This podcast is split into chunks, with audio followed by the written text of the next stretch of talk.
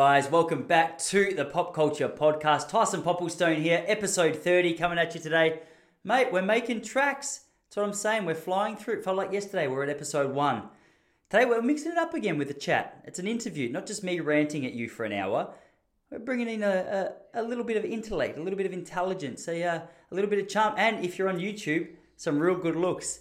His name is Cade Forlans, and he's a breathwork coach really interesting conversation. I, uh, I was introduced to Cade through a, a, mutual friend of ours, Matthew Power, who's been on the podcast, and uh, I was really fascinated to speak to him about this world of breath work, the benefits of it to our health and levels of stress and overcoming obstacles and why you should do it and when we should do it and how we should do it. And we go through a couple of real practical uh, little breathwork techniques later in the podcast. But um, overall, it was just a really enlightening chat with a really switched on unit, really upfront, honest guy. And uh, hey, it was fun for me. I'm sure it's going to be fun for you. So let me get out of your way and introduce to you guest on the podcast today, Cade Forlans. So what are you going to tell us, tough guys?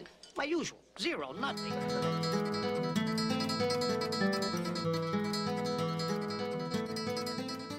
Mate, yeah. sorry, before your um your, your staffy was rude, just interrupted me. We were saying that uh, a mutual friend of ours has, uh, has has introduced us to each other, or he gave me your number, and he goes, mate, reach out to this bloke. He's um he's right up your alley. He's got a really good story to tell, and Pelly knows how. I'm I'm super into the breathwork scene, or uh, don't know a whole heap about it, but super fascinated by it. He goes, uh, have a chat to him, and so I reached out and, and sort of pumped to to touch base, man. But but as a, a little bit of a get to know you, obviously, I've uh, I've only known you for forty seven seconds now. Give us a give us a bit of a rundown, man. Like how did you uh, how did you find your way into the the breathwork scene? Because because was telling me you got a pretty uh, a pretty crazy story about how how you sort of found yourself here. Yeah, it's one of those stories like where to begin. But I'd say like, look, I think really the, the to break straight into the essence of it. Let's like just dive in it's just I was such an anxious kid. Didn't have heaps of security in my upbringing. Households were a bit toxic. You know, my parents did a good job. They were split up, but we had um, just a few things that happened throughout my life that just amplified the feelings of insecurity because I didn't have security. So I internalized everything. And you can picture me as a kid. I was sensitive, empathetic, really caring and loving, always thinking of other people. And so I took on everything in my environment. And it just wasn't super stable. And that sort of just, I guess, just was allowed to um, culminate and, and progress and, and build up long, like stronger and stronger throughout my life.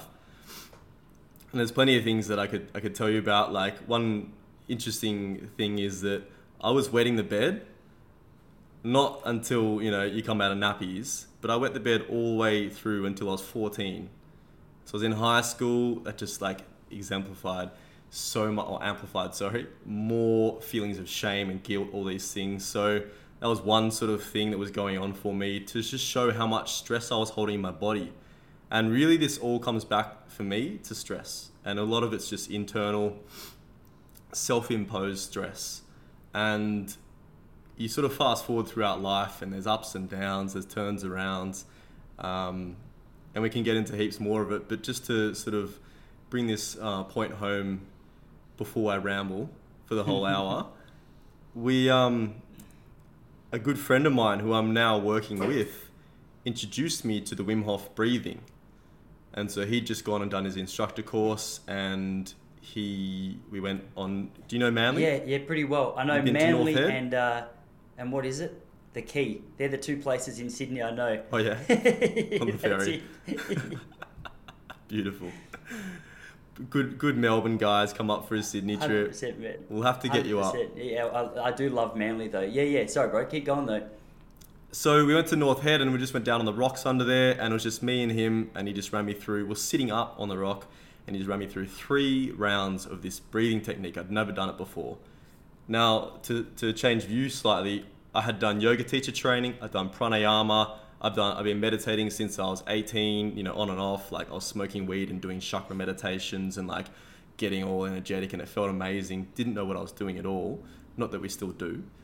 And it got to that point and I was like doing this breathing and like you know how, how you do like the round and then you hold your breath? And I was like oh at the bottom of the breath I just sat in that stillness and I was like oh it's calm here. And then you breathe in and you bring in all this new energy all this new air and then the oxygen comes to your brain again it floods you and you feel alive. That just blew my mind. We did two more rounds of it and I just got deeper and deeper into this feeling of safety and security within myself I felt home. And it was a place that I hadn't really been very familiar with. Didn't feel safe or secure anywhere. And then now I was like, oh, we got it. It's calm and it's all within.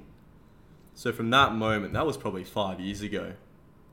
That's how I came into it. And from then on, I helped out my mate, that same mate, run like 30 of his workshops, just sort of assisting. I'd been into ice baths before I found the breath work.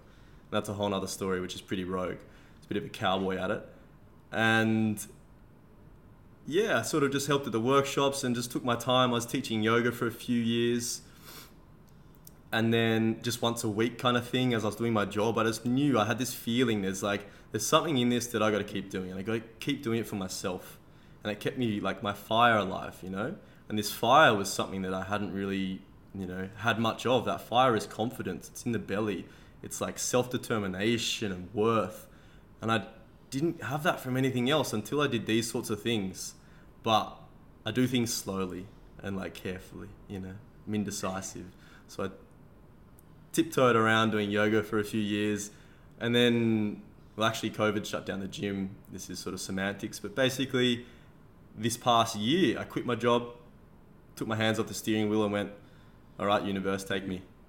This is a leap of faith. I know I'm not supposed to be working this job. I got depression from it, like in my gut. I would do my practices every morning, get rid of that, show up. I was running a bunch of restaurants. And from that, I just got shown again. It's like the universe like banging on the door, being like, this is not for you. And after that, I sort of spent, you know, this last year doing a whole bunch of things.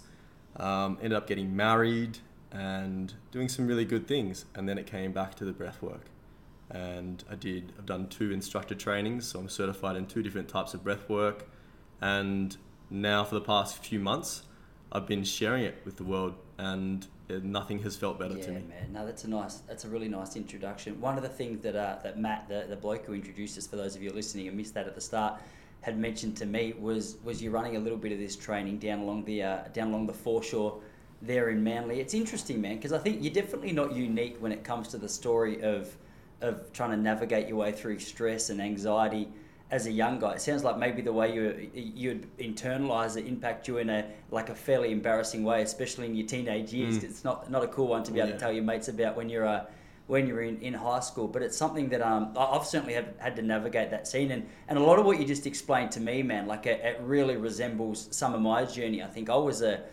I, I think I probably live up the other end of the spectrum to you. Like I, I look at people like you and I go, okay, well, this is how I need to take some more steps in my life because I'm quite all right. There's an idea. All right, let's just have a crack, see how it goes. Some of my closest friends are a little bit more. Uh, uh, more well thought out, a little bit slower to, to implement their ideas, a little bit more cautious, or a little bit more careful. And uh, and as a result, like I, I, it's probably not a surprise that when you look at the work that a lot of you guys do, it looks a lot cleaner, looks a lot more impressive than uh, than the attitude that I took for, for so long.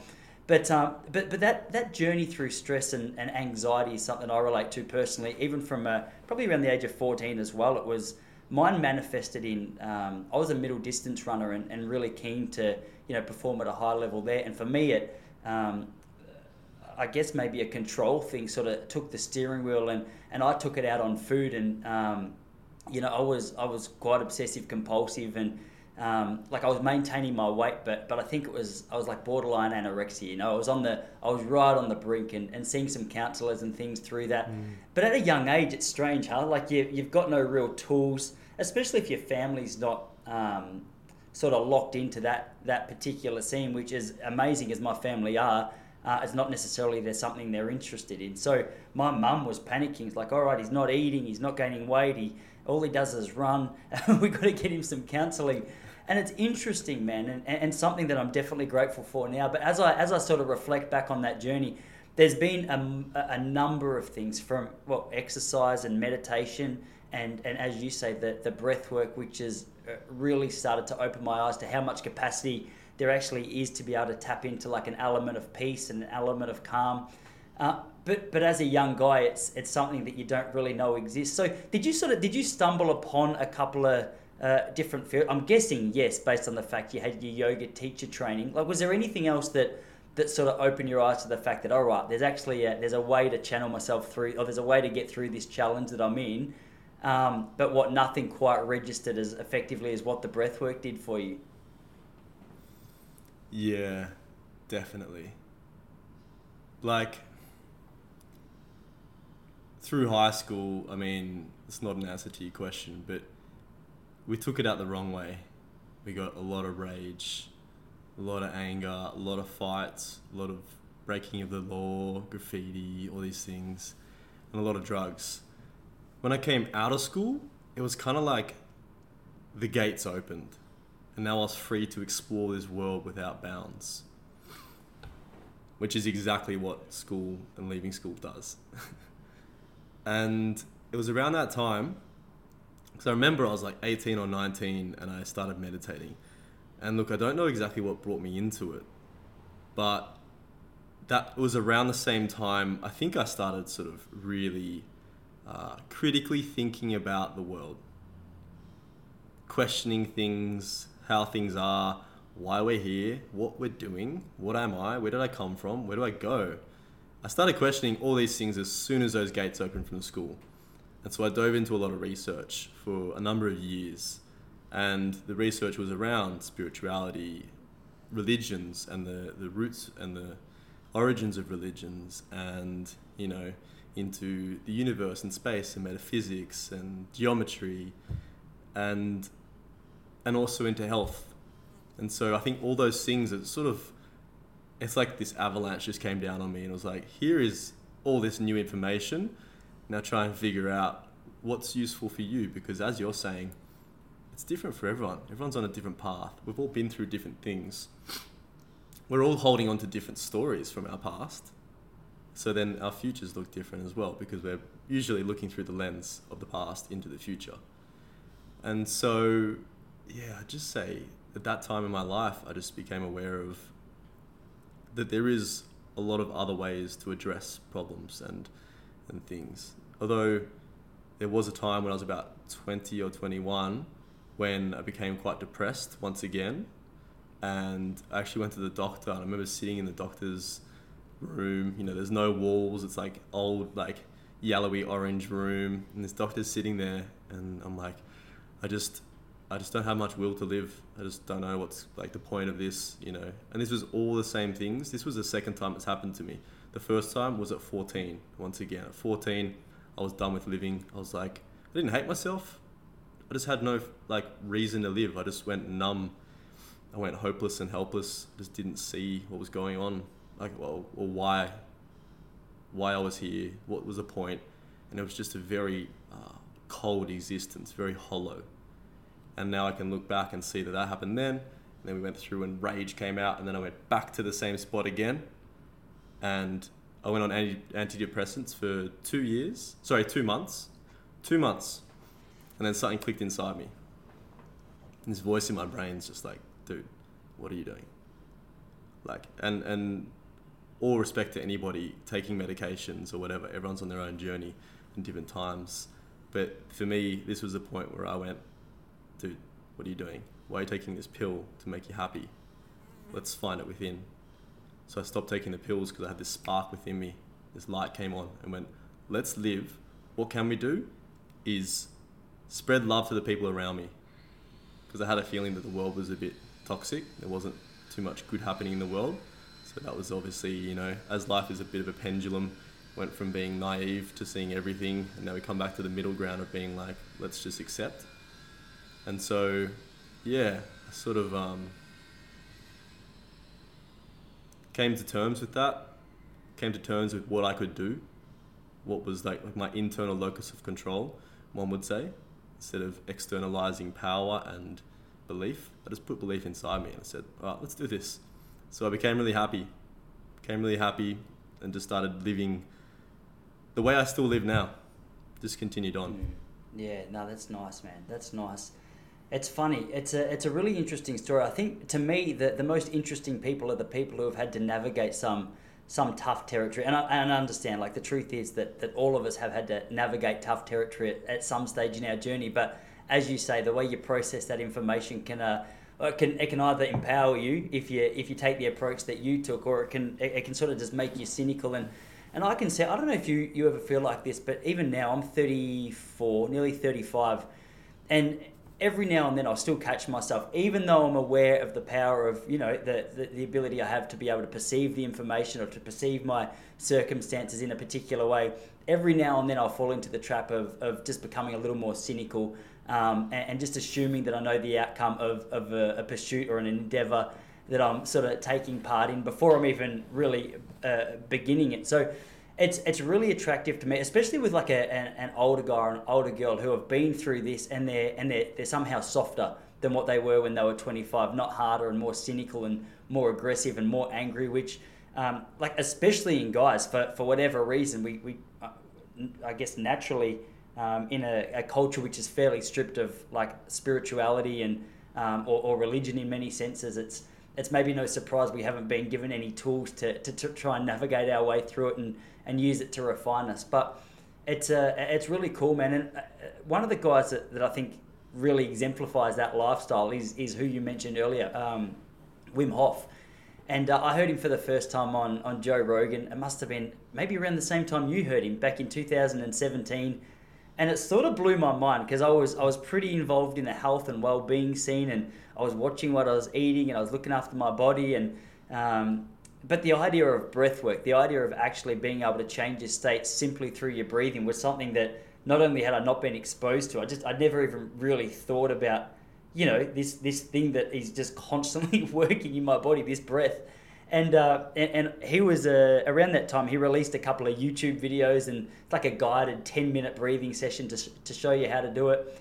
And I tapped into that a couple of times and man was mind blown. Maybe uh, I guess mind blowing is, is probably the right description for it. It, it. it, sort of just it blew my mind that I could change my state in the way that I felt in such a short amount of time with something that's not external necessarily, uh, something that I can I can just tap into. And um, mm-hmm. I'm really keen to, to talk to you about this breath work, man, because as, as, I mentioned to you at the start, I uh, I've been fascinated in it probably since then and and still, man, like I live across the road from the beach, and, and every morning start my day just with that Wim Hof process. And I can't even really put mm. my finger on exactly what I like so much about it, apart from that calmness that comes out of it. And and sure, you can break it down and, and explain that a little more, and I'm, I'm sort of really keen to hear you do that. But uh, but what, what is it? Do you think that, that people are finding so attractive about this breathwork scene? Because I I reckon maybe he was the guy who brought it to my attention and to millions of others um, but it's almost, it's definitely not mainstream yet, but it's it's it's on the way to becoming a little more mainstream. I, I never heard of breathwork till I was sort of 29. Yeah, I met someone the, the other night and I told her I'm a breathwork facilitator and she just looked at me. She's like, breathwork? It's a fair so, response. and I was like, uh huh. I haven't had that before. I was like, okay, what is breathwork? Yeah. Look, man, like it's a funny thing because we've forgotten about it, but the ancients didn't. Like there's, you know, the the there's seven books in the Chinese Tao about breathing. You know, like every ancient culture, look yoga. So every ancient culture knew the importance of breathing as a means of self-regulation, and I think that's what comes back to why is it your question of why is it so attractive? I think you nailed it. It's empowering. You've got the tool within you all the time. It's easy and it feels really good. So the whole thing is like we can break down the science of it and everything, but you just got to try it because it's so look the whole thing of like we don't value things unless we earn them and the breath is just given to us it's there all the time it's the first thing we do when we enter the world and it's the last thing we do when we leave the world. So we just go, oh, it's doing, it's done for us. Let's let's focus on other things. But often it's the simplest things that are the most profound. So, yeah. yeah. What was what was the rest of your question? man, I was just um, I was just fascinated to find out about what you think it is that people are finding so um, so interesting about it. Why is it why is it sort of coming to our uh, you know the public's attention a lot more? Maybe not this chick who was sh- uh, shocked by your uh, your statement of being a breathwork coach, but but uh, on, on the whole, like I think even my mum, she's sixty three years old. If I said breathwork to her, I think she would have some sense of what it is I'm talking about. Which, if you knew my mum, is a hilarious statement because it's not spirituality is not something she's necessarily that interested in. Um, the idea of exercise and well being, yeah, she's sort of like she's like she's open to it, I guess, but. Um, Like breathwork still sounds fairly woo woo, but in the sense it's, uh, as you say, the ancients didn't forget it, but for whatever reason in our culture, until recently, it, uh, it wasn't really discussed or spoken about or understood in, in any way. So I was curious as to, you know, to, to, to find out about the kind of people who are coming to you and, and asking questions and trying to learn this and, and what is it that they're trying to navigate through through like a practice in breath work. Mm. Yeah, beautiful. Look, like, it's fascinating because you get a lot of different people coming through and they're always curious. And as you've just said again, it's like if I was to go around and tell everyone to go and do a colonic, a lot of people are going to go, oh, no, because that's something strange and it's something you haven't done before. But you've done breathing all your life. So you're just changing it. You're just changing your dial you've already got. So it's something that people are familiar with and in that way it's kind of a universal language and i think that's really important because fundamentally it speaks to them until you well, once you get through that sort of mental block of going like i know how to breathe you know the ego has an issue with it wants to stay constant and the other thing that i fi- think people are really attracted to this practice for or because of is the relief from mm. stress. Our modern life, stress has just increased constantly. You know, you look back in like caveman days or the story of Tarzan, you know, he's got stress in his life, but it's a lion chasing him. And like any other animal in the savannah, the lion chases them across the savannah. And if they get away, hopefully they do, and they get safe, they shake off the stress. Dogs do it all the time. They'll do it when they're happy as well. They shake off the stress to finish the cycle. What we do as humans, because we're so smart, we hold on to it. We don't let go of the stress, so we hold on to it. So then what happens when we go into these breathing states, if we're doing things like Wim Hof or holotropic breathing or rebirthing or any of these sort of really immersive techniques that basically induce like a non-ordinary state of consciousness through what's happening with the brain and the, and the gases in the blood, you get this chance where your like the prefrontal cortex, your human brain, where all of our conditioning is, our stories, and hence our identity, which is sort of those things together. We think we are all these things we've been. That comes offline. And we go back to just the mammalian mm. brain, which is a very feeling centered social social hierarchies. But we get in tune with our feelings without the, the judgment and the inner critic and the rational thought around it. We just get to feel things, and that provides this space for feelings to come to arise and be processed when we give it permission. So these feelings can come out and come through, and that is something that no one can deny. Feels Mm. good. It might be a bit scary at first, maybe there's some processing, but when you have a weight lifted off your shoulders, you're dreaming. It's amazing. So I think that the stress regulation is really something that has, you know, just moved up and up on the scale of um, you call it arousal for the nervous system. Like your phone's beeping all the time. We get on the phone as soon as we wake up and we go, oh, you know, the mind starts racing and being like, these things I got to do, and look at that person, look at what they're doing. Oh my god, I'm criticizing myself. All these things, people beeping at us. There's bloody helicopters going over. Everything's going on. So there's more stress. So I think that there's just more need for this. Yeah, for sure. No, that's a great answer, man. One of the things I wanted to, to touch on that you mentioned was just the way that, that you know a lot of us navigate stress. In uh, in 2015, I went over to um, it's a, it's a long story. I'll cut it short for the sake of the podcast. But I went over to the Himalayas, man. I was there for a month and uh, and doing some mountain climbing. I, I went up a couple of different mountains and uh, we had a Sherpa with us, Mingma, the the whole time. And Mingma had climbed Mount Everest seven times. Um, and his, his life was his life was just this this climbing. He would take people like me, absolute muppets in the mountaineering scene, who had no idea what they did, didn't know what crampons were, didn't know what the best food was, didn't know you know at, much at all to do with uh, to do with mountain climbing. But um, but dude, when I was there, one of the interesting things was uh, as we were walking, I said, mate, like everyone here seems so relaxed. I said, I don't I don't think I've seen you upset the whole time you've been here. And uh, I go, mate, like back at home, one of the one of the things that I experience quite a lot is is just this stress, like not knowing what to do with these feelings and frustrations. And he goes, mate, well, look at the way look at the way that that uh, you know a lot of Westerners live their life. They'll go into an office at nine, they'll stay there till five or six. Um, they might have a couple of negative interactions, and what do they do? They go back to their computer, they go home. A lot of them, you know, sit down, have a meal with their family, go to bed, repeat he goes, like, where is it, whereabouts in that do you get rid of any of the stress that you're feeling? He goes, the reason that I look so relaxed to you is because I do feel stress. I get frustrated, I get pissed off, I get angry. He goes, but mate, try being angry for long when you're when you're on your feet seven hours a day, sort of walking 15 k's through mountains. He's like, your body can, your body seems to just blow off a heap of that steam just through through physical exercise.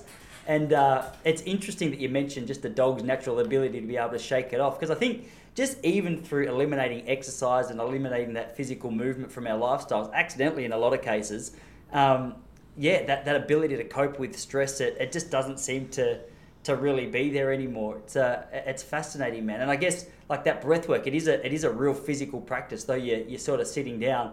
It's uh, it's maybe no surprise that uh, that you feel so good at the end of it. But what's interesting to me, dude, is um, I've heard people speak about, and I don't understand this, so feel free to correct me. Uh, I've never tried. I, dude, I'm very uh, like I've tried. I, I, tried a joint once on my 30th birthday. That's my that's my dabble in the world of drugs. I'm a I'm a pretty clean kind of student. Do you know what I mean? Um, pure blood. Yeah, yeah, pure blood, bro. Pure blood to an extent. And uh, uh I remember um, what was I going to say? Ah, I've heard people explain that breathwork. Uh, if you do it to an extent, it's almost like a, a natural release of of that uh, dimethyltryptamine or that DMT and I was doing a breathwork thing, man. And I actually, I've been doing it longer than I realized now because this was before I went to Nepal in 2015. And I remember laying on a laying on the floor of my mate's house, and we were doing it together. And uh, I got I got through like stage three or four of the breathwork, and then I sort of I held my breath, but then I almost, you know, when you're a kid and you make your face go really red. I sort of held it, and I, I sort of just I just pushed and made my face go a little bit red. And I feel as though that was part of the course. I don't think I was making it up. And do, it, I felt like my I, I just got shot into this different world. I was like, oh my gosh, like something happened where it was it was like a mini trip. Do you know what I mean? Is that a, yeah. is that a common experience in the breathwork scene? Because for me, as a bloke who's never tried DMT or acid or, or any of this stuff, I go, hang on a 2nd mm-hmm. Like I feel like I can relate a little bit to what people are talking about because that sounds like what you've explained to me. Um, you know, yeah. through your own little trips. Is is that an experience that you've had just through the breathwork? Yeah, definitely. So crazy. That's why people like they say don't become a bliss junkie. Or, or Wim Hof says get high on your own supply. Yeah, yeah. So you're hundred percent spot on. And look, man, like I don't know much about breath work, but I don't think anyone really knows what's going on there properly. So even like the Wim Hof method, there's like in my belief, in my knowledge, there's a, there's a few unknowns, and what's happening there we might say something like the you're tapping into the brainstem and that's releasing something.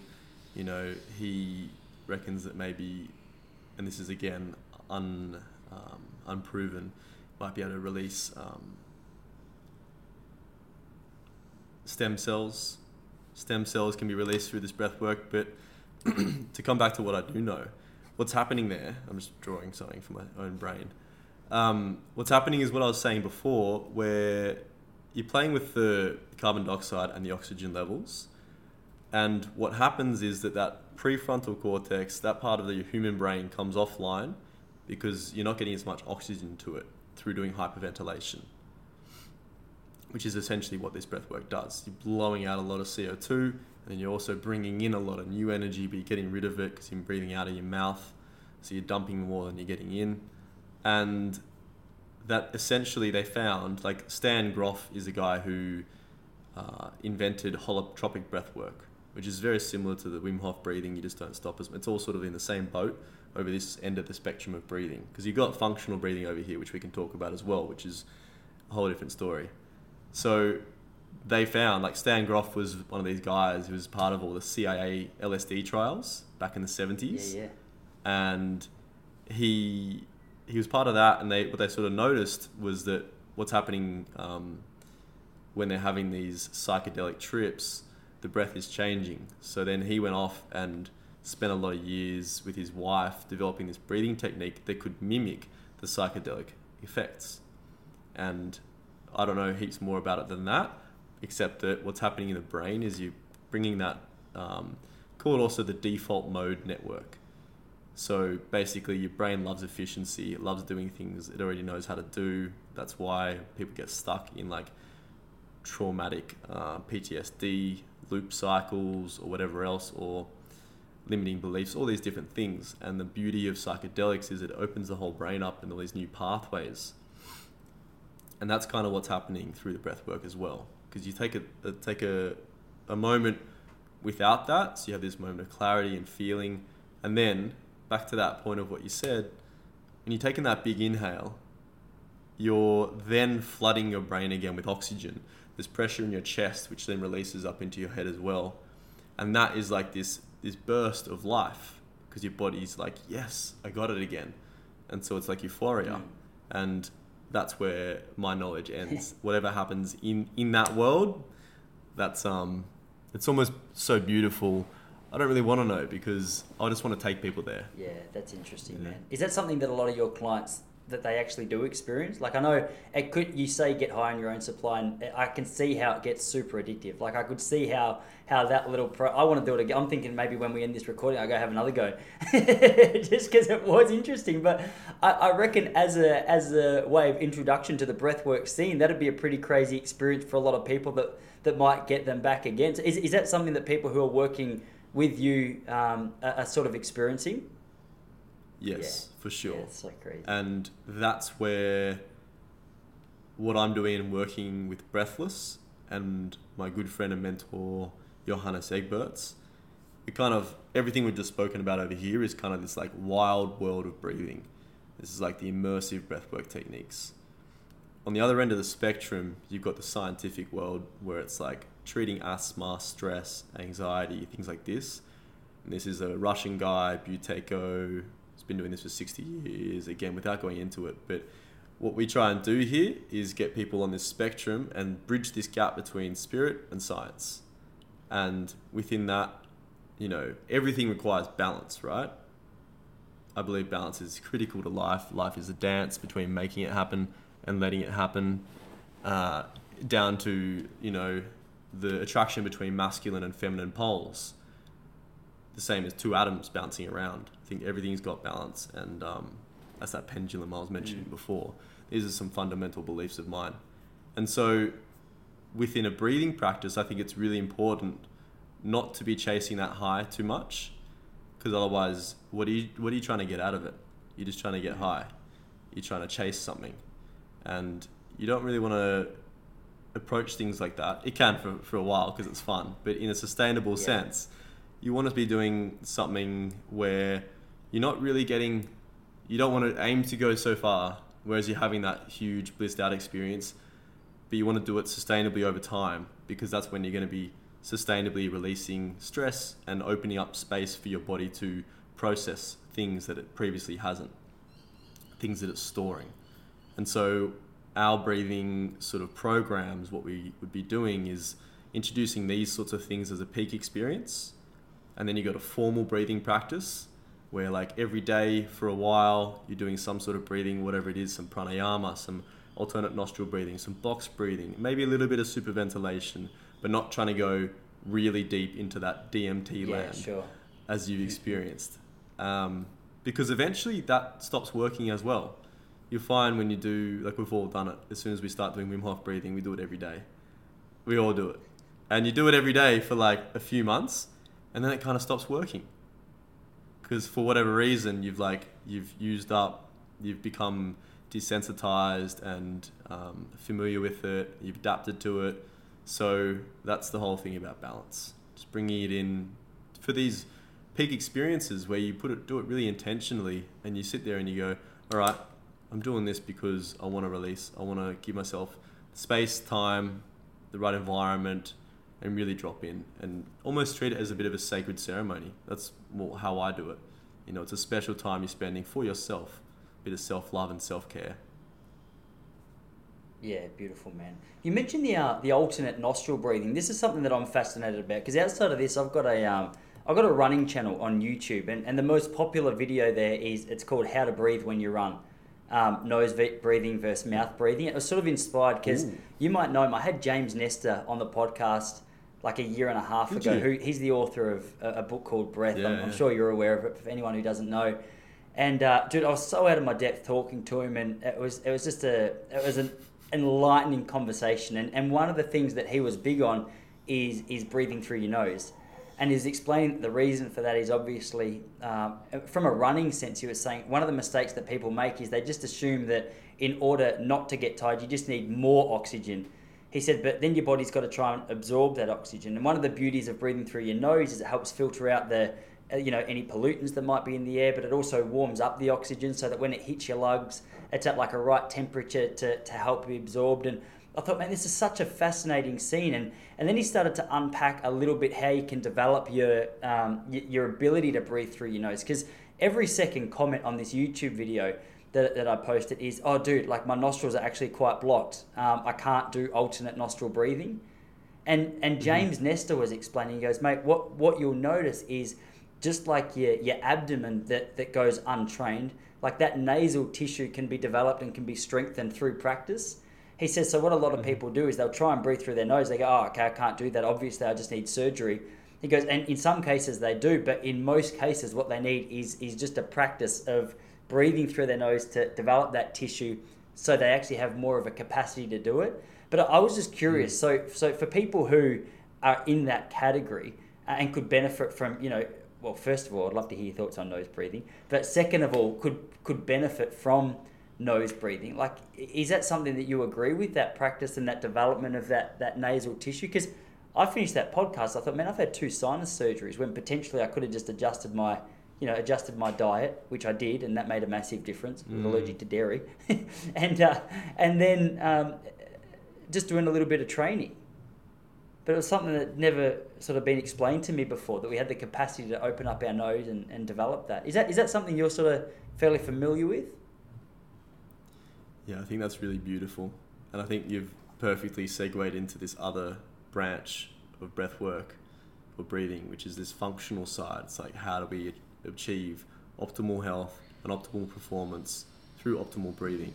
Because the breathing is the foundation of our health and of our performance. It's how we get oxygen to the right places. It's how our body finds balance. And when our body is in balance, it's in ease. It's also not in dis-ease. So yeah, I haven't had much experience personally training people to open up their like physically open up their nostril airways. But the thing is, you can train yourself to need to breathe less. Mm. So he's he's obviously spot on the money, and nose breathing is it. Like when we're doing the other breathing, when we're going in the nose, out the mouth, that's for half an hour. You want to focus primarily. Biggest thing is on how you're breathing for that other 23 and a half hours a day, including when you're sleeping. So nose breathing is it, the be all and end all. And you want to be breathing less. Most people say, hey, like, you know, how much how much is uh, how much should we be breathing? And most people say more. We should be taking deep breaths. We should be breathing more. No, we all breathe too much. Perfect breathing is unnoticeable.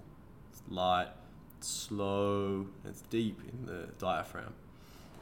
So with the nose, yeah, it's just like it's beautiful, and a lot of it, this development happens in the very early ages. And I know James would have spoken about this because they did a lot of research into it, and like, you know, our ancestors' skulls are like completely different to ours. Their their jaws are nice and wide, and the nasal cavity is like wider and bigger, and it allows more um, air to flow in through the nose, so it gets filtered. All these things.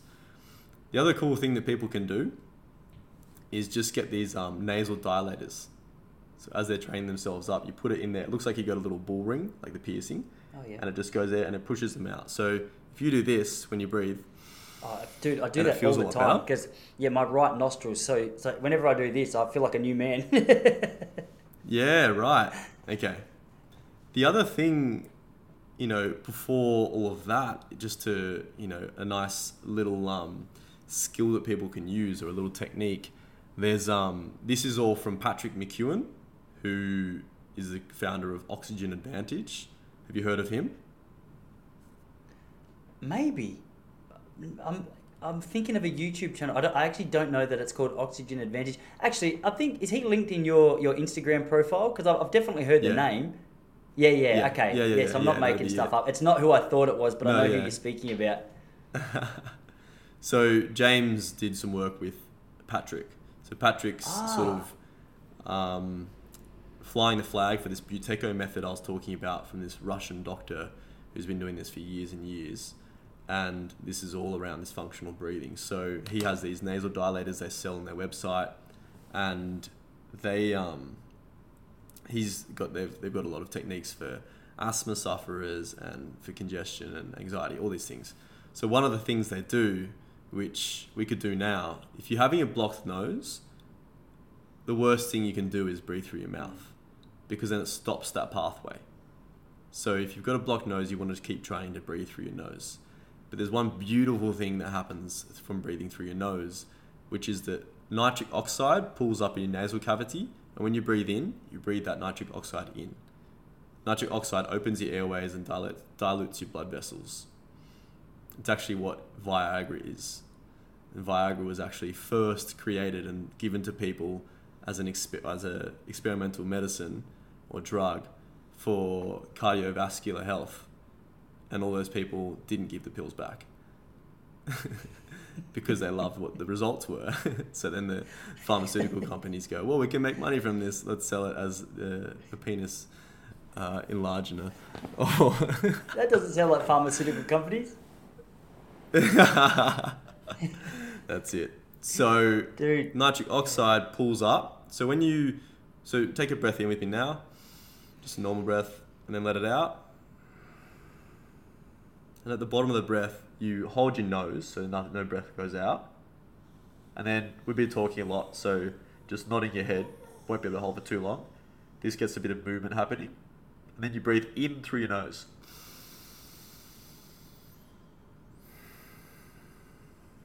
So you do that like, say seven times max, but it should start working after a few.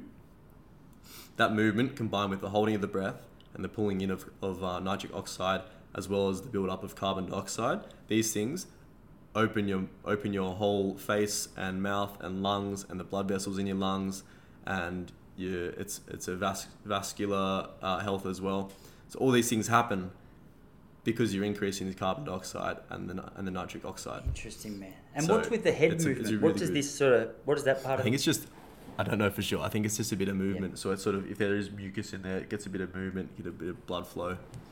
Yeah, but it's it's profound. It's amazing. Yeah. Like my wife gets a lot of sinus congestion, and she just like she loves this. She swears. Dude, I get a lot of It's sinus a really good way to congestion show well. people. Yeah, like I've got. I don't know if it's like I I used to always just blame allergens, and, and I'm sure that has something to do with it. But I noticed years ago I, I had an allergy to milk, which I, I sort of mentioned briefly. That was the that was a funny story because I, I I was getting ready for a third sinus surgery, and I was constantly on antibiotics. And the doctor that I'd been going to was like, "Yeah, dude, unfortunately, this is just something you're gonna have to do."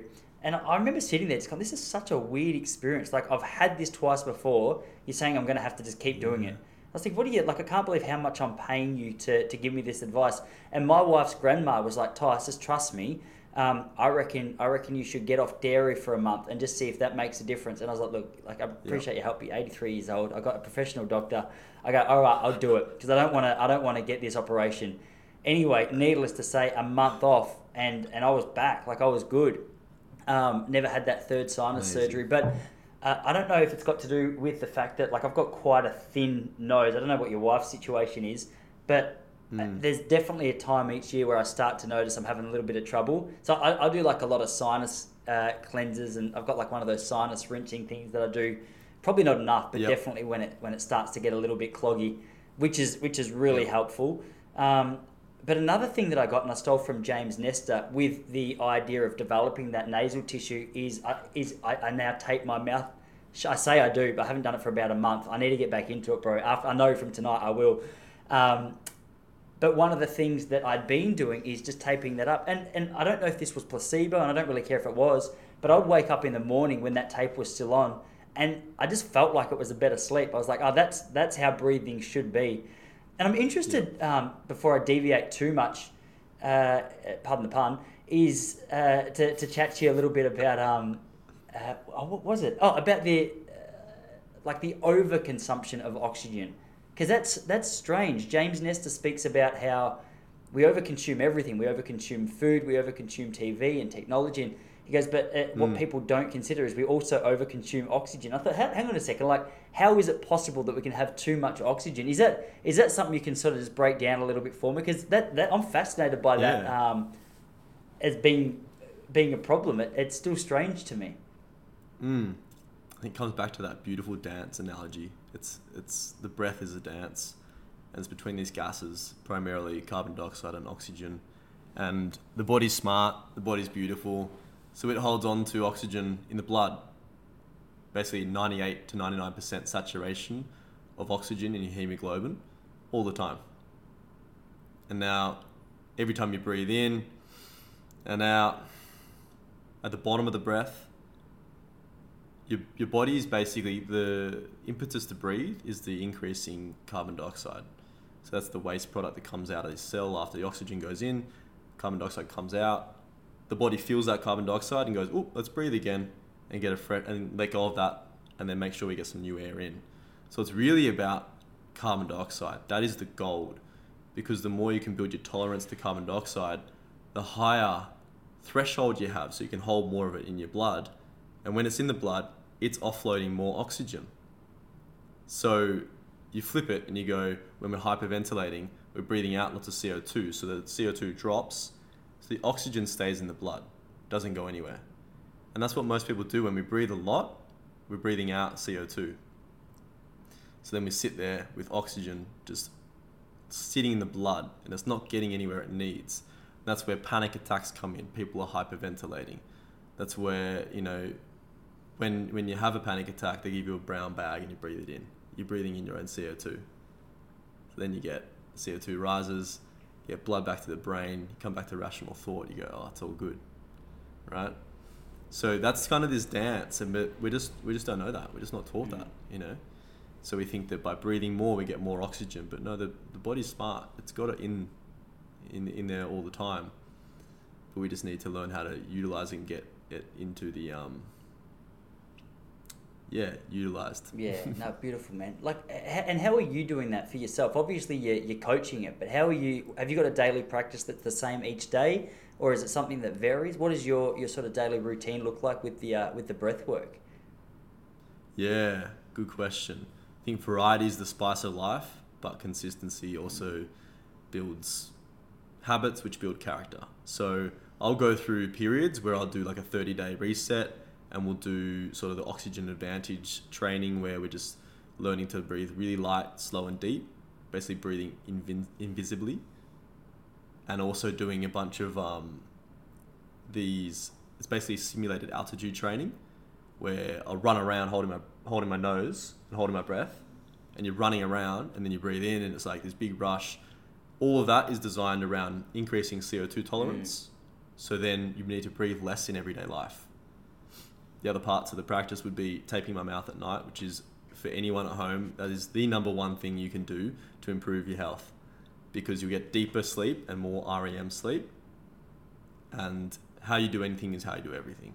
How you sleep, uh, sorry, if you do breathing practice through the day and you breathe really well during the day and then you go to sleep and you're like, it's going to undo what you did. It's going to undo all that good work. So tape your mouth is the best thing to do. It feels weird at the start. It'll come off for a while. First week, might get it on once, and then slowly it'll stay on. And they say it, you know, after 30 days, you re reprogram the habit and you'll keep your mouth shut. But I do it anyway. That's awesome, man. I sleep with an eye mask on, earplugs in, and, a, and mouth Oh, tape dude, on. you're, you're switched off. You're good. Yeah, I'm gonna do that. We Switch live on a uh, we live on a road that gets a little busy from time to time, and the mouth tape does nothing to block out that noise. So I reckon, I reckon I'm gonna get some earplugs myself. Um, Yeah, dude, I noticed that. Like that's definitely what I noticed. I feel like I have a deeper sleep. The only reason I stopped using it Yeah. is because I lost my tape and I've been lazy. But I, I definitely notice when I wake up, I go, ah, that feels that feels fantastic. Yeah. Buy a few Yeah, packs. bro. No, I'm 100 percent Yeah. going to do it. Actually, one of Powley's mates, um, Liam Jones. I don't know if you know Liam. He's uh, he's got a he's got a No. roller tape next to his bed as well, uh, inspired by Yep. James Nestor, man. But but dude, got a few minutes left. I could talk to you all afternoon, but as I said, I'm trying a new program here. They've given me a free hour, so I'm just nervous that if this uh, if this conversation goes over an hour, they're going to delete the podcast and go, mate. You know, give us all your cash, Yep. otherwise we won't give it back. But, dude, is it like a simple little practice you could take us out on, even just like a two minute um, that someone could implement just to get a bit more of a taste for, for what it is that you do?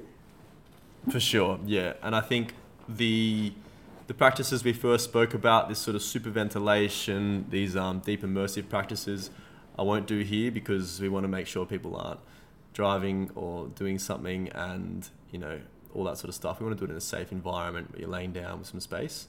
So what we'll run through is something that everyone can take home, which is a very, very simple practice. And it's actually probably one of the best practices you can implement. It's simple and that's why it's beautiful. It's bringing the heart and the brain into coherence. And it's also bringing the breath into a more regular pattern. So what we're going to do, so you're going to close your, down your eyes if that feels comfortable for you.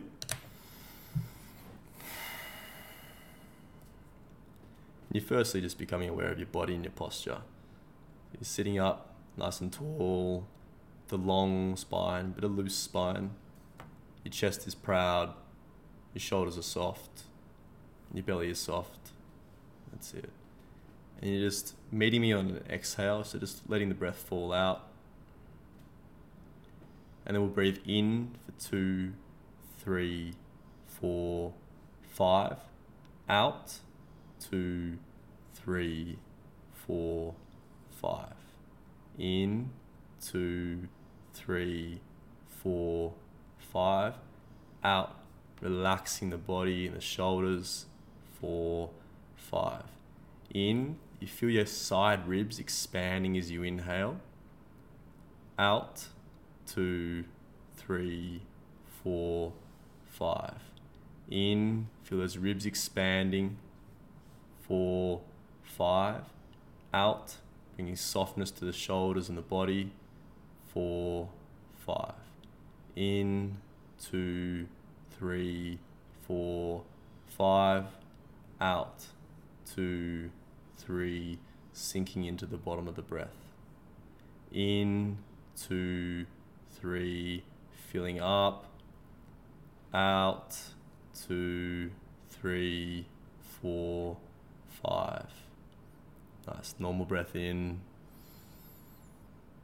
Normal breath out. So that's a really nice way just to reset and come back to center.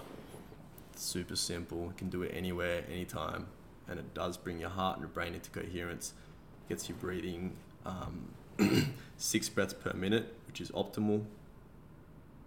Yeah, Awesome, bro. I think we're I think we're right on the That dot. was awesome, man. hey, thanks for stopping by, dude. We'll, uh, we'll do this again. Mate, appreciate you. Appreciate you having me on your podcast, and it's really nice to meet you.